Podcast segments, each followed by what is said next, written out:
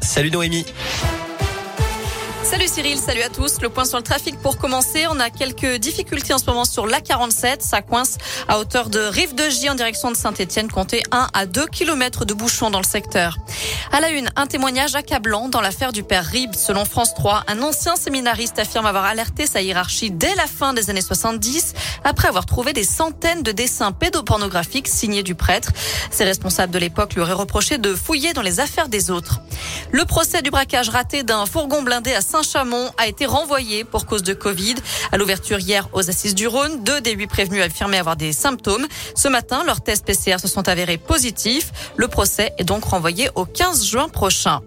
Un cycliste renversé par un véhicule hier après-midi à Bourg sur un passage piéton au croisement de l'avenue Joliot-Curie et de l'allée des Châles. Selon les premiers éléments, le conducteur aurait été aveuglé par le soleil et n'aurait donc pas vu le vélo. Il n'était pas en état d'ivresse, tout comme le cycliste qui a été transporté à l'hôpital pour des examens. Le véhicule disposait d'un système de caméra embarqué. Les images vont donc pouvoir être exploitées par les enquêteurs. Que s'est-il passé dans la nuit du 3 au 4 décembre sur l'A40 à hauteur du viaduc de Charix dans l'Ain? Un jeune homme âgé d'une trentaine d'années a perdu la vie dans l'accident de son poids lourd. Il aurait fait une chute de 70 mètres avant d'être retrouvé au sol en contrebas du viaduc. Aujourd'hui, son frère lance un appel à témoins pour obtenir des informations sur les circonstances du drame. À ce stade, deux hypothèses. Soit la victime a été éjectée du camion dans l'accident, soit il serait descendu après l'accident en état de choc et serait tombé en voulant se mettre en sécurité derrière la rambarde du viaduc. On vous mettra l'appel à témoins sur l'appli Scoop et radioscoop.com.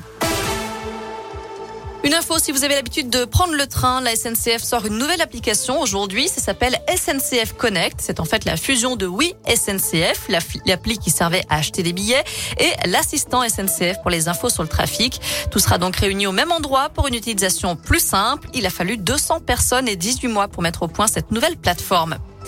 Dans le reste de l'actu, une enquête ouverte après qu'un chirurgien a tenté de vendre aux enchères une radio d'une rescapée du Bataclan. C'est après Mediapart, ce cliché montrant un avant-bras transpercé par une balle de Kalachnikov a été mis en vente à 2776 dollars par un orthopédiste réputé. L'enquête pour violation du secret professionnel a été confiée à la brigade de répression de la délinquance aux personnes. Enfin, beaucoup plus légèrement, on connaît les dates de la prochaine foire de Lyon. Après deux ans d'absence à cause de la pandémie de Covid, elle sera de retour à Eurexpo à Chassieux du 18 au 22 mars prochain avec un village des créateurs et un village des startups. Voilà pour l'essentiel de l'actu de ce mardi. On jette un œil à la météo avant de se quitter. Pour cet après-midi, on profite encore de belles éclaircies un peu partout dans la région. Les températures sont en légère hausse, comprises entre 7 et 9 degrés pour les maximales en Auvergne-Rhône-Alpes. Très bon après-midi à tous.